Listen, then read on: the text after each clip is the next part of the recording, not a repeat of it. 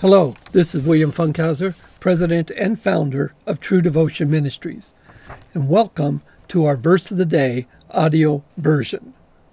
Verse of the Day for May third, two thousand twenty-two is First Peter three fifteen.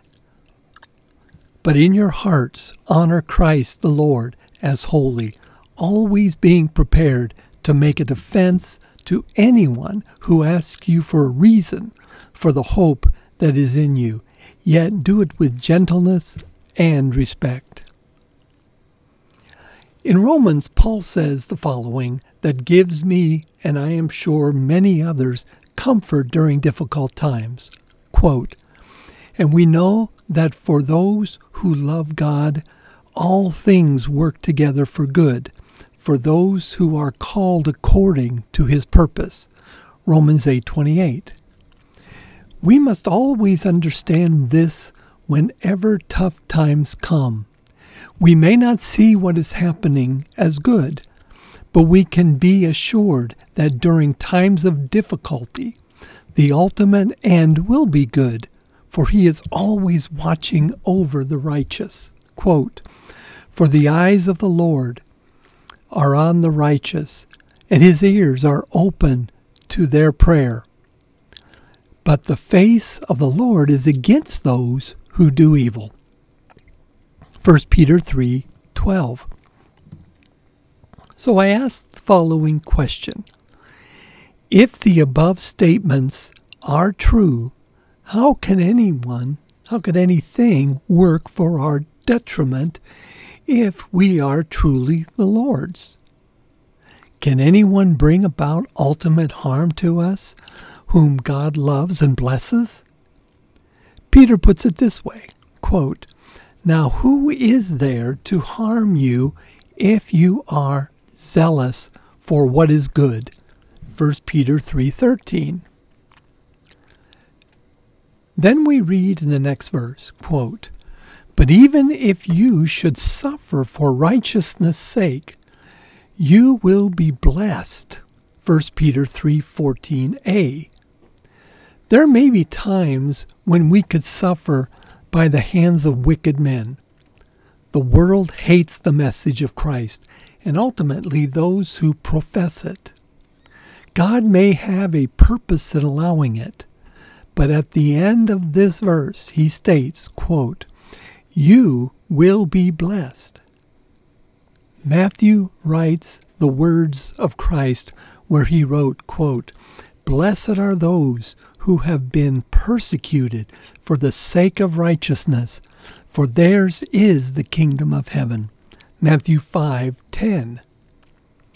We do not always understand why God permits us to suffer.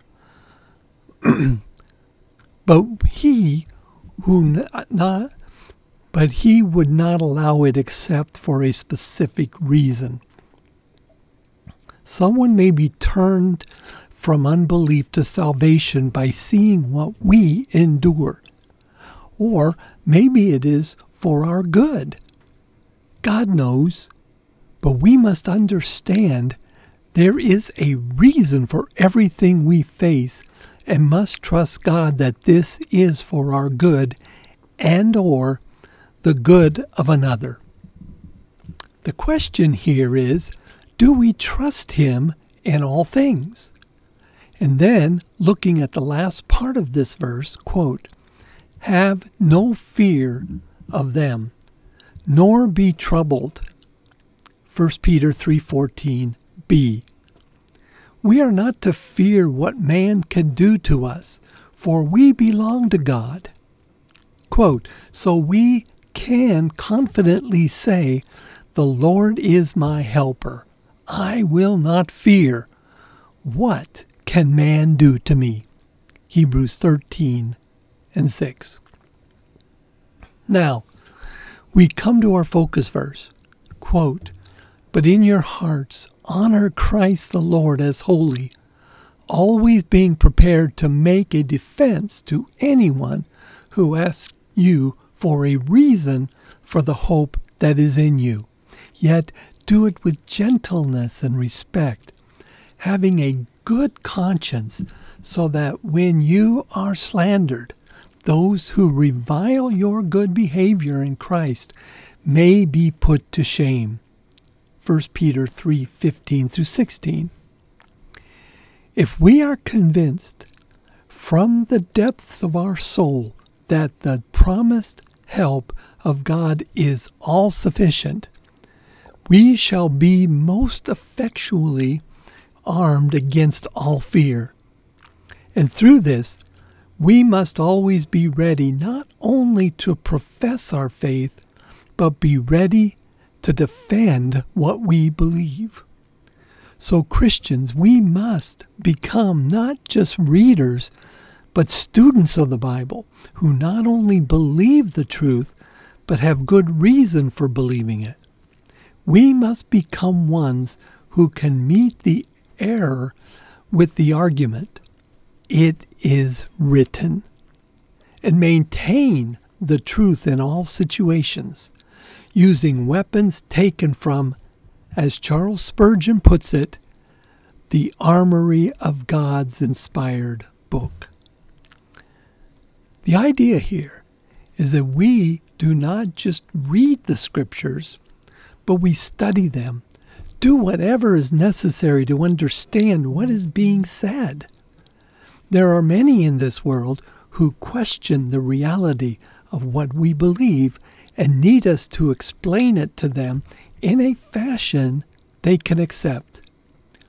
We are called by Christ to, quote, "Go therefore and make disciples of all the nations, baptizing them in the name of the Father and the Son and the Holy Spirit, teaching them to observe all that I commanded you.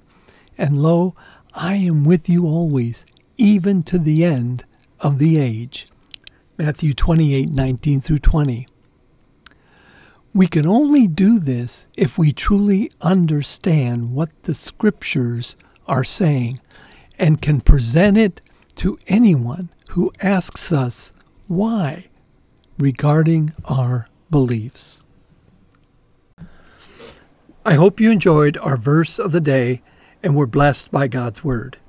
Visit us online at w w w dot true devotion min dot org to learn about what we are doing and to find additional resources to help you grow in the knowledge of the Scriptures and become stronger in your Christian walk.